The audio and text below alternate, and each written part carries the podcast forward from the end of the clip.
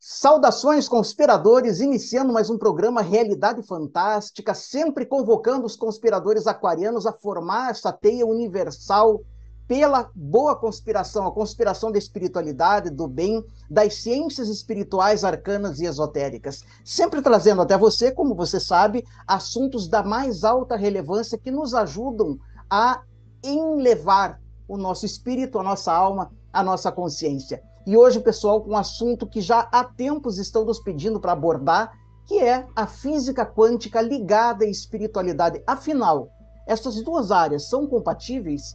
Antes de apresentar a nossa convidada muito especial de hoje, claro, vou pedir para você fazer, deixar o teu like, né, acionar o sininho, deixa aí nos comentários o que, que você vai achar da nossa entrevista e não se esquece, conheça a Academia Realidade Fantástica. Lá você terá acesso a uma série de cursos e produtos que estamos oferecendo com exclusividade para todos.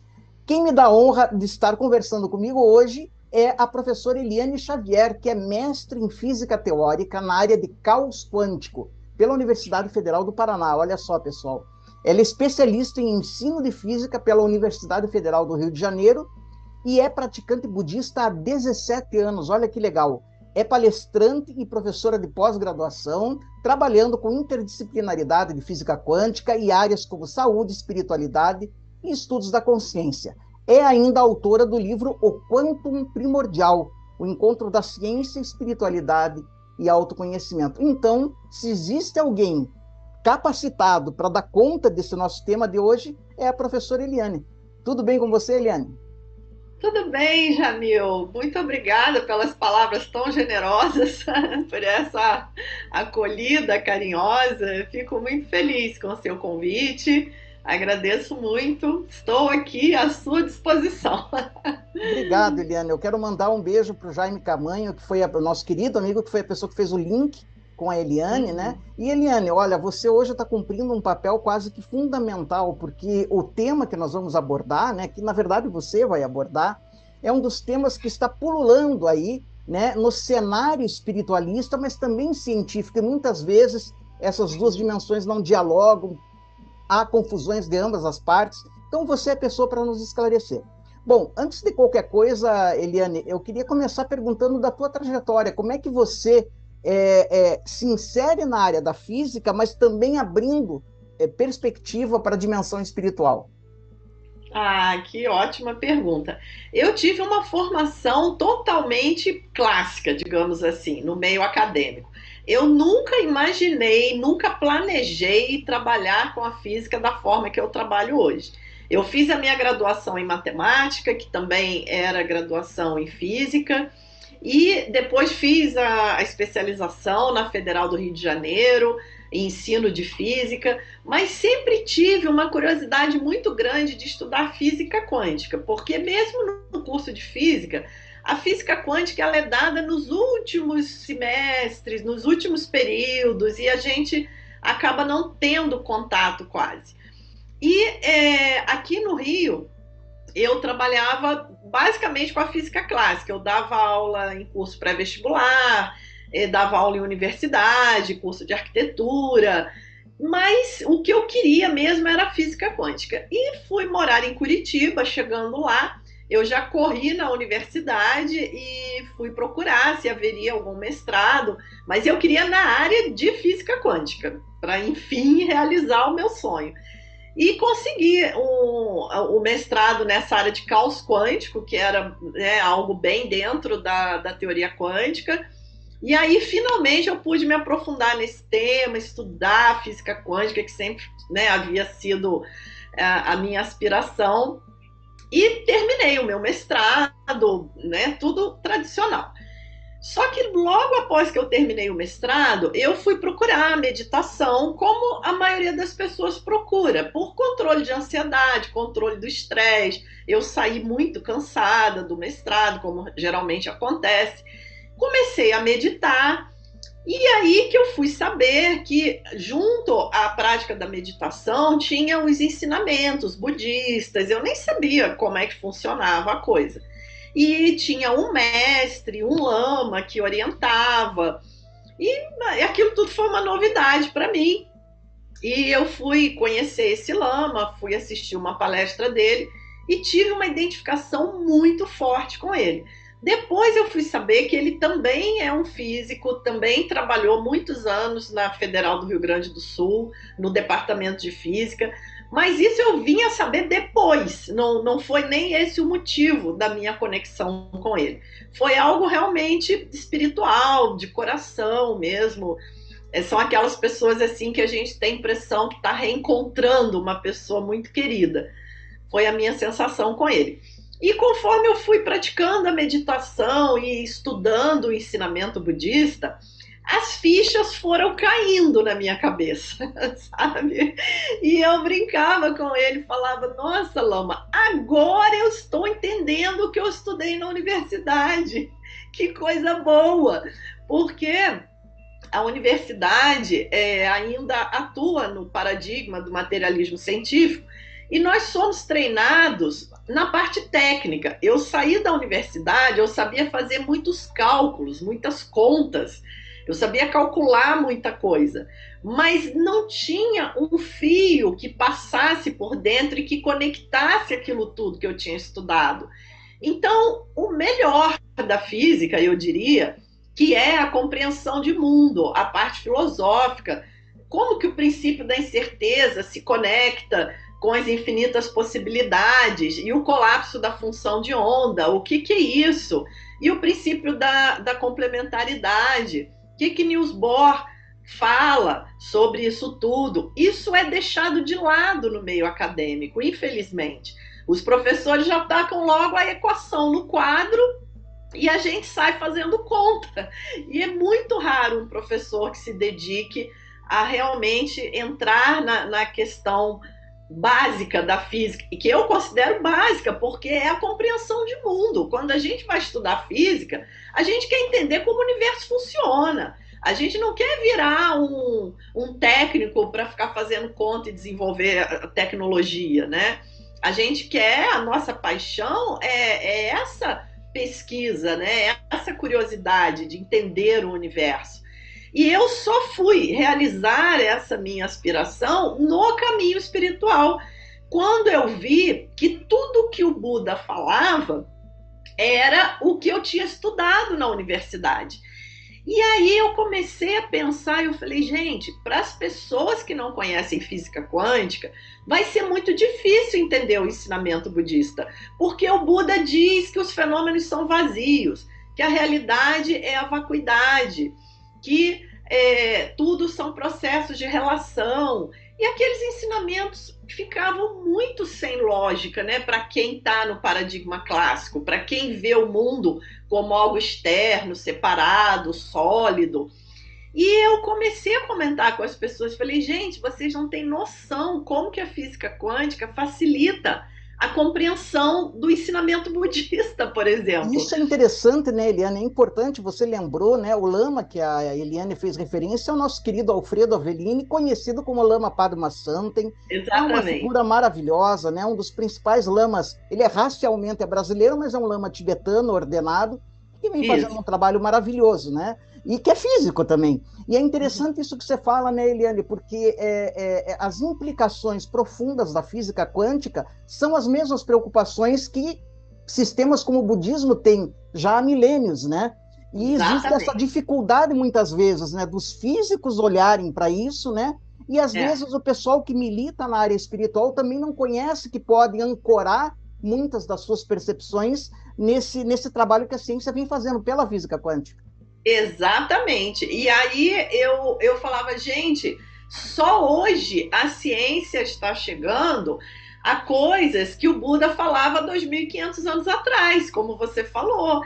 E aí eu, eu brincava com o pessoal, falava, gente, o Buda foi o primeiro físico quântico há 2.500 anos atrás. Ele já já tá tudo ali no ensinamento, né? E aí as pessoas começaram a me pedir, né? Ah, por favor, explica física quântica pra gente, porque vai ficar só você aí entendendo o ensinamento, nós queremos entender também, nós queremos ver o, né, como que é essa história, como que essa visão que a física quântica traz casa com o ensinamento budista. E aí eu procurei montar um material que foi muito desafiador, porque é um material totalmente diferente da formação que eu tive. E eu falei, gente, como que eu vou ensinar física quântica para o público leigo?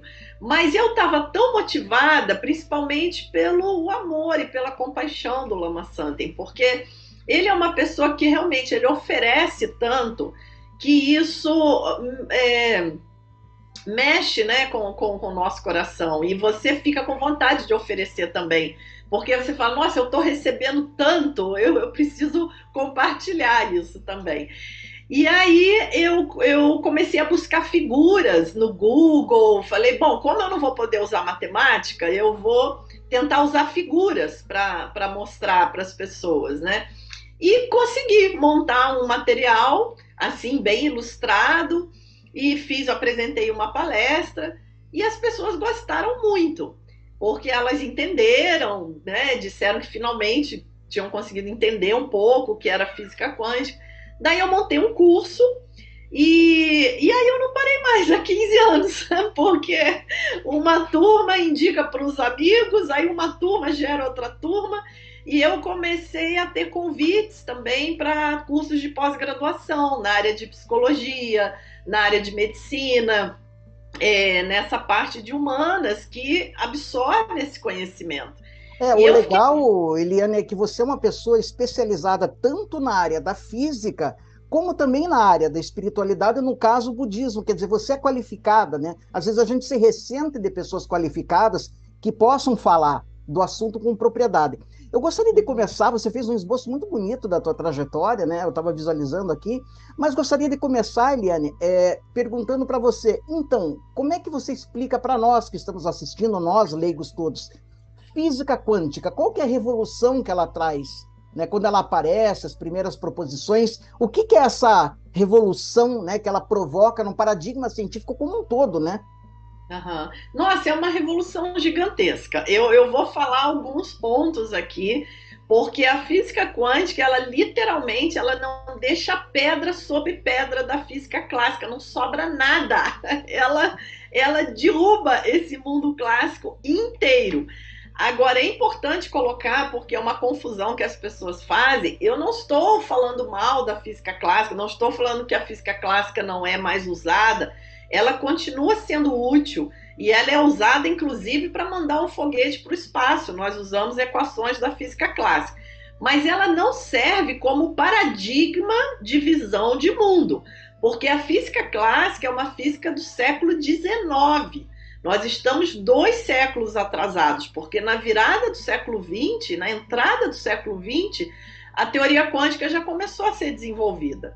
E hoje nós temos problemas muito graves no século XXI de sustentabilidade, estamos correndo risco como raça humana, de pandemias, tecnologia invadindo nossas vidas. São problemas muito graves que com, essa, com esse paradigma do século XIX Obviamente, nós não vamos conseguir resolver.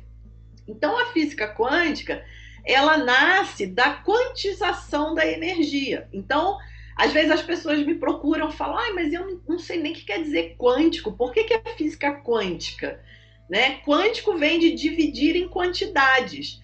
Então, Max Planck ele é tido como o pai da física quântica, porque ele foi o físico que trouxe essa ideia de entender a energia não só como uma onda, como era descrito pela física clássica, mas como pacotinhos de energia, que ele chamou de quantum. Então, assim nasce a física quântica, por isso ela tem esse nome, de quantização. Ele quantizou a energia, ele granulou a energia. Tá, mas qual o grande impacto disso? O grande impacto é que é, cinco anos depois, em 1905, isso foi na virada do século, né, em 1900, Albert Einstein usa essa ideia da quantização da energia para explicar um fenômeno chamado efeito fotoelétrico, que era um fenômeno feito no laboratório que a física clássica não dava conta de, de explicar. Quando eles faziam as contas pelas equações clássicas, davam um resultado. Quando eles faziam o experimento no laboratório e faziam as medidas, eles achavam resultados completamente diferentes. Isso é um caos na ciência, porque o método científico é justamente usar o modelo teórico e o experimento, e os dois resultados têm que convergir. Então, o Albert Einstein usa essa ideia da quantização e cria a ideia do fóton, da partícula de luz. Então, né, os físicos pensaram: bom, mas a luz era uma onda. Agora nós podemos entender como partícula, que são os fótons, que aliás era a única maneira de se explicar o que acontecia no efeito fotoelétrico. Daí um físico chamado Luiz de Broglie pensou: bom, se a luz que era onda também é partícula, será que o que a gente acha que é partícula também não é onda? Ele foi muito audacioso. Aí está o pulo do gato. É, ele foi muito audacioso, uma liberdade de pensamento maravilhosa. E daí, alguns anos depois, no experimento da fenda dupla, realmente, para a surpresa de todos, o elétron mostrou que ele tem um comportamento ondulatório. O elétron passa pelas duas fendas, se divide, ele é lançado, se divide, passa pelas duas fendas ao mesmo tempo e interfere com ele próprio, formando no segundo anteparo o que nós chamamos de franja de interferência. Nossa, aí os físicos ficaram doidos, né? Não, mas não é possível. Como que o elétron se divide, passa pelas duas fendas ao mesmo tempo? Nós precisamos entender, nós precisamos ver isso, nós precisamos entender isso.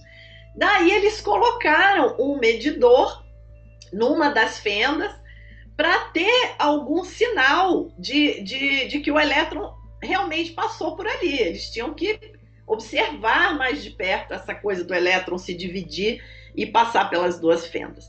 Só que quando eles, eles tentam identificar por qual fenda o elétron realmente passa, ou se ele passa pelas duas, o elétron volta a se comportar como uma partícula. Então, os físicos falam, gente, quanto mais a gente pesquisa, pior fica. A gente vai pesquisando com uma esperança de trazer a coisa de volta para os trilhos, e na verdade é o contrário. Quanto mais a gente mergulha no cerne da matéria, mais ela se afasta do mundo clássico.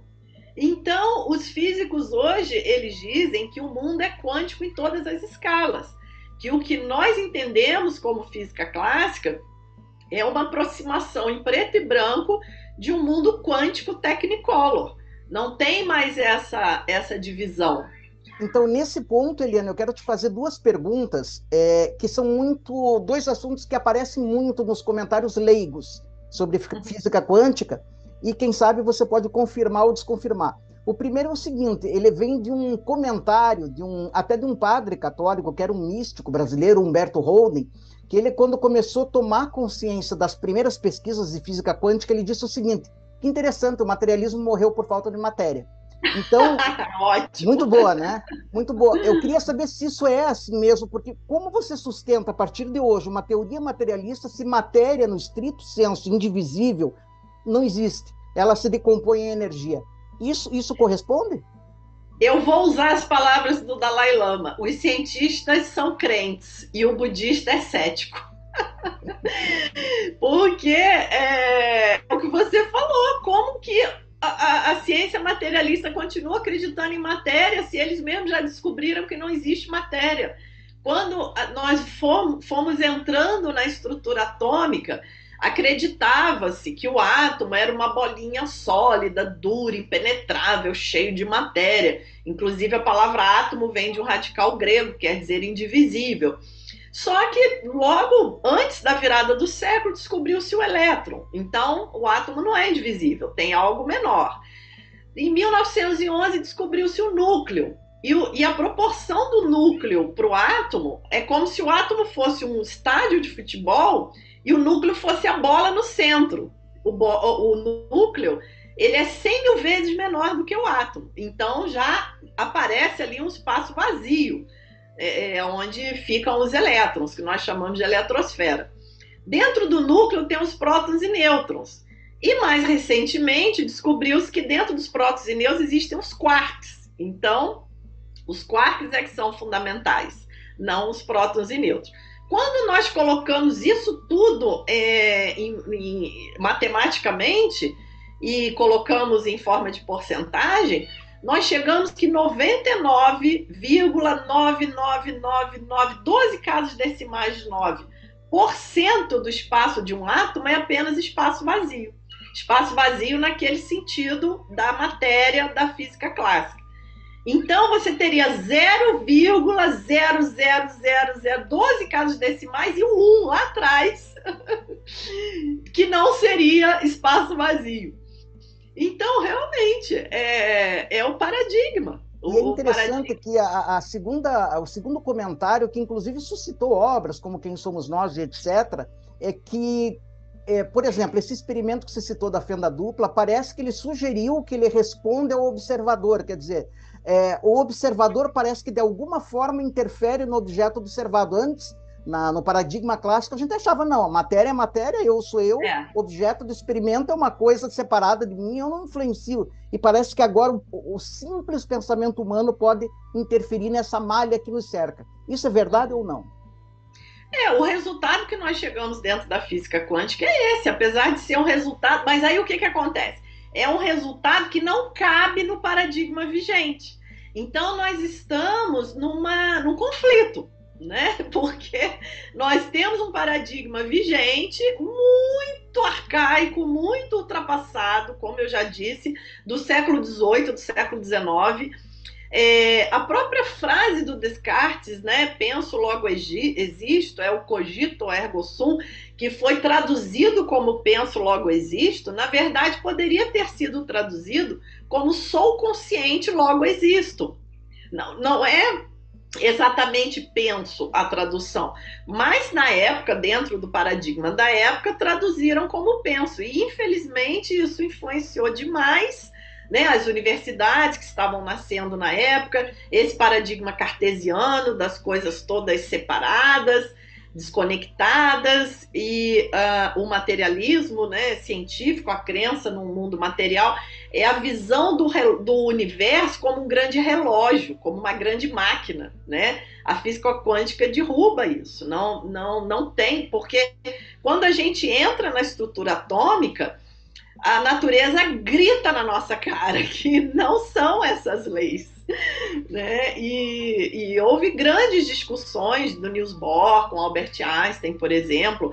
Mesmo grandes físicos tiveram dificuldade para aceitar esse novo paradigma é interessante que a gente vê que esse link, agora vamos entrar no link com a espiritualidade, em especial com o budismo, que é a tua área de, de especialidade, né? A gente volta e meia vê esse diálogo tão rico entre... Por que o Dalai Lama sempre está acompanhado de físicos, né? O que está acontecendo, né? Porque, como você falou, o Buda foi o primeiro físico quântico. É interessante que o budismo já dá conta de todo esse substrato milênios antes das, dos experimentos da, é, físicos, né? Então, eu queria começar te perguntando aonde que o budismo é, estabelece o link com a física quântica e por que que pessoas, por exemplo, como David Bohm, né, é, foram tão presentes na vida do Dalai Lama, né? Ele tem a teoria do campo unificado dele, então sempre estava lá o Dalai Lama com o David Bohm, né? Um dos é. maiores físicos da, do século XX. Então, o que, que você pode nos falar? Exatamente. Então, a, o ponto, assim, um dos pontos principais que chamou a minha atenção é, eu não sei, talvez a maioria das pessoas aqui não conheça nada do ensinamento budista, então eu vou tentar colocar assim da forma mais simples possível. Mas é um conceito é, que não é um conceito muito básico, que é o conceito da vacuidade, né? Que o Buda ele diz que os fenômenos são vazios, é, que a nossa própria identidade tem é, tá nesse aspecto de vacuidade. E as pessoas, e quando nós falamos vacuidade, se você está no paradigma clássico, você vai associar essa palavra aqui ao vazio, porque na física clássica, vaz, vacuidade é vazio. E o que, que é o vazio na física clássica? É onde não tem nada. E isso dava um nó na cabeça das pessoas. Como que, o fenômeno é vazio? Vazio é uma coisa que não tem nada. Como que a, que a minha identidade, que a minha mente é vazia, né? E aquilo não entendia. Só que na física quântica, o vácuo quântico ele é algo repleto de energia, de partículas, de partículas que nós chamamos de partículas virtuais. E mais ainda, quando os físicos descobriram que o elétron se comportava como uma onda, a primeira pergunta foi: ondas de quê? né? Que onda é essa? E a resposta é muito surpreendente, porque é uma onda de probabilidades. Então a física quântica, ela traz conceitos jamais concebidos pela física clássica. É um novo mundo. Então as pessoas falam: "Ah, a física quântica é paradoxal. Ah, a física quântica não tem sentido". Ela é paradoxal porque as pessoas querem entender a física quântica com o olho da física clássica. Aí não vai. Né? Elas querem pegar uma coisa que é muito maior e enfiar num paradigma que é estreito. Mas se você mudar o olhar, a física quântica faz muito sentido. Então, o que, que é a, a onda de probabilidade? Ela simplesmente nos diz que o elétron ele se espalha como uma onda de probabilidade de forma que ele tem todos os resultados possíveis acontecendo simultaneamente. Então, o mais estranho que possa parecer é assim que a natureza se comporta. E no momento que o observador interage, no momento que nós fazemos a medida, essa onda de probabilidade se colapsa. Esse termo colapso é um jargão da teoria quântica, é o sexto postulado da mecânica quântica, que é essa onda de probabilidades, ela simplesmente se colapsa num único resultado. Então, por isso que quando eles colocavam o medidor na fenda, para observar por qual onda o elétron passa, aí você já não consegue mais observar a onda de probabilidade, porque aí o elétron colapsa, aí ele volta a se comportar como uma partícula, né? Então, o elétron, ele, na verdade, a, aquele resultado que você encontra quando você mede é uma probabilidade dentre infinitas probabilidades. Então, isso muda totalmente a nossa relação com os fenômenos, né? Aquilo não é algo sólido que tem a existência inerente. Aquilo é uma possibilidade dentre várias. Por isso ele é vazio. então, ele é vazio não é porque não tem nada.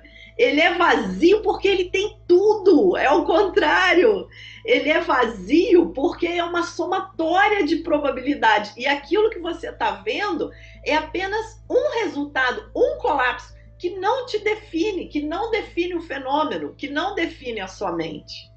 Que sensacional, né, Eliane? Eu lembro de um lama alemão, Anagarika Govinda, que ele falava de um vazio pleno, né? É, é um campo. Ou Krishnamurti falava: olha, é um incondicionado, não é condicionado, é incondicionado. Mas há alguma coisa. Perfeito. Dani, agora eu quero tocar num ponto espinhoso, que é interessante, até falei antes da gente gravar o programa que a gente abordaria isso, porque nos perguntam muito, e no canal Realidade Fantástica a gente tem sido um pouquinho crítico também das apropriações apressadas que as pessoas fazem de termos. Por exemplo, no campo da espiritualidade, do esoterismo, aparecem às vezes alguns fenômenos. Recentemente você tem lá a pessoa vendendo colchão quântico, é, batedeira de bolo quântica, cueca quântica. Outro dia veio uma pessoa esta que é água quântica, não sei o quê. E daí você quer saber, mas aonde que você pode fazer? Essas apropriações, elas são, elas ajudam a física quântica, elas têm algo de real? Se existe uma pessoa que pode nos responder, é você, Eliane. O que, que você pode nos é, dizer? É, é, eu acho que acaba é, sendo algo negativo, né? Porque descredibiliza. Então, quando é, é, o que acontece muito comigo. Eu, eu tenho um trabalho totalmente sério, totalmente é, com uma motivação realmente de expandir o conhecimento. Como você falou, eu tenho formação nas duas áreas e a coisa mais comum que tem é eu colocar um vídeo numa rede social, numa coisa, e o pessoal, quem não conhece, né, já mete o. Ah, é, como é que eles falam? Charlatanismo quântico. Aí eu falo, gente, eu, que que eu, eu não. Eu falo, bom, primeiro, essa pessoa não conhece meu trabalho, né? Ela tá me, me, me jogando um rótulo que ela buscou de outras pessoas. Então, agora, eu procuro olhar assim: em todas as áreas existem os bons profissionais e os maus profissionais, não é só na teoria quântica, né? não é só quando se trabalha com física quântica. Se você pegar um médico totalmente de medicina cartesiana, se você pegar um cirurgião que, que opera joelho, que, que opera osso quebrado, né? uma coisa assim, bem mecanicista, vai ter o bom profissional e o mau profissional também, né? Então, acho que o primeiro ponto é esse. Na física quântica não poderia ser diferente. Sempre tem os espertinhos, as pessoas que, né? Agora, a física quântica, ela realmente ela mostra um universo baseado na energia e na frequência. Então, nós temos, por exemplo, o salto quântico. O salto quântico é um salto que o elétron dá de uma órbita para outra, sem nunca ter passado pelo espaço entre elas. Então, são coisas que realmente não existem na física clássica. O elétron, ele muda a energia, muda a frequência, ele desaparece daqui e aparece aqui, na outra órbita, sem nunca ter passado no espaço entre elas. Não existe trajetória na mecânica quântica. Então, é um mundo realmente definido em termos de energia e frequência. Então, o que, que acontece? Qualquer coisa que trabalhe com um certo nível de energia, ou de frequência, as pessoas falam que é quântico. né? E às vezes nem isso, né? como você está falando, ou às vezes nem trabalha também com energia e nem com frequência, e as pessoas saem falando que é quântico por puro oportunismo. Mas como eu disse, isso tá, tá, tá por aí, não é só na física quântica, né? Com certeza, Eliane, você explicou bem. Temos que tomar um pouquinho de cuidado, mas e ouvir as pessoas especialistas, não só as que têm um pezinho num polo apenas da coisa, mas pessoas que militam nas duas esferas. É o caso da Eliane, né? Que tem a especialização em física, mas também tem toda essa experiência espiritual e encontra os verdadeiros links que podem ser estabelecidos. Eliane, a meditação, falando budisticamente agora, seria um, um, uma via para o mundo quântico? Ah, completamente, completamente. Eu venho colocando a meditação cada vez mais no, nos meus cursos e eu falo com os alunos, a meditação é a aplicação da física quântica, né? Porque a meditação, ela, primeira coisa, ela vai nos trazer para o agora, para o momento presente. E o que nós vemos no, na física quântica, no princípio da incerteza, por exemplo, Heisenberg propôs o princípio da incerteza, aonde ele, ele viu o princípio da incerteza é um resultado experimental eles viram que para fazer experimentos com as partículas, você vai ter sempre uma incerteza, não tem como você medir exatamente, por exemplo, a velocidade e a posição de uma partícula. Se você vai observar um elétron para ver onde ele está, a luz é composta de fótons. Quando você joga uma luz para ver a posição do elétron, o fóton interage com o elétron e altera a velocidade dele. Então, isso é fantástico. Nós nunca vamos ver o mundo como ele é realmente. O próprio ato de medir influencia, no, no, perturba o que está sendo medido, o que está sendo observado. Na física quântica, medir e observar é a mesma coisa. Então, Heisenberg propõe o princípio da incerteza, que nós vamos sempre ter uma incerteza. E aí os físicos brigaram, né? Mas a física sempre foi determinística. Nós tínhamos a condição inicial e sabíamos determinar o futuro. A física quântica não é determinística, a física quântica é probabilística. E aí o Heisenberg dizia: não é o, a conclusão que está errado, o que está errado é a premissa. Não é que tendo a condição inicial nós não podemos prever o futuro. O que a física quântica mostra é que a condição inicial não é definida. Quando nós vamos olhar um elétron, ele não é ainda um elétron, ele é uma onda de probabilidades. E cada probabilidade vai ter um futuro possível. Então, por isso a física quântica é probabilística. Então, nós temos probabilidades de futuros possíveis. E aonde estão essas infinitas possibilidades? No agora, no momento presente. Então, por isso os mestres já falam há tantos, tantos séculos: traga sua mente para o presente. Se a sua mente estiver no passado ou estiver no futuro, você está perdendo tudo. Você está simplesmente num caminho condicionado. Você não está fazendo escolhas, você está perdendo as infinitas possibilidades.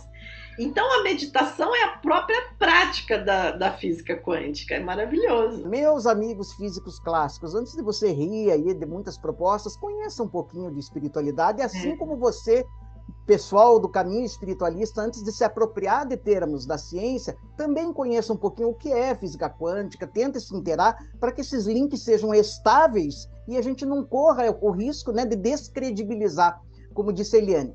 Eliane, antes da gente encerrar o programa, quero falar do teu trabalho. Você tem feito um trabalho maravilhoso em nível de Brasil, acho que até fora do Brasil você tem alunos é, explicando é. física quântica, fazendo os links com meditação. É um trabalho muito bonito, muito prático.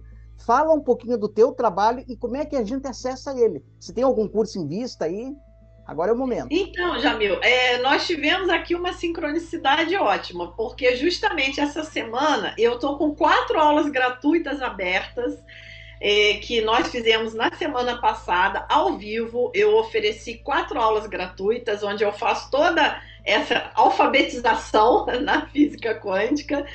E, e, as pessoas elogiaram tanto, elogiaram tanto, se sentiram tão beneficiadas, acharam um conteúdo de tanto valor que nós resolvemos manter as aulas abertas até o próximo domingo. Agora, dia 21, se não me engano, dia 21 de agosto, né? Então, uh, essas aulas, uh, eu vou te passar o link, se você quiser deixar aí na descrição tá do vídeo. Também já está aparecendo.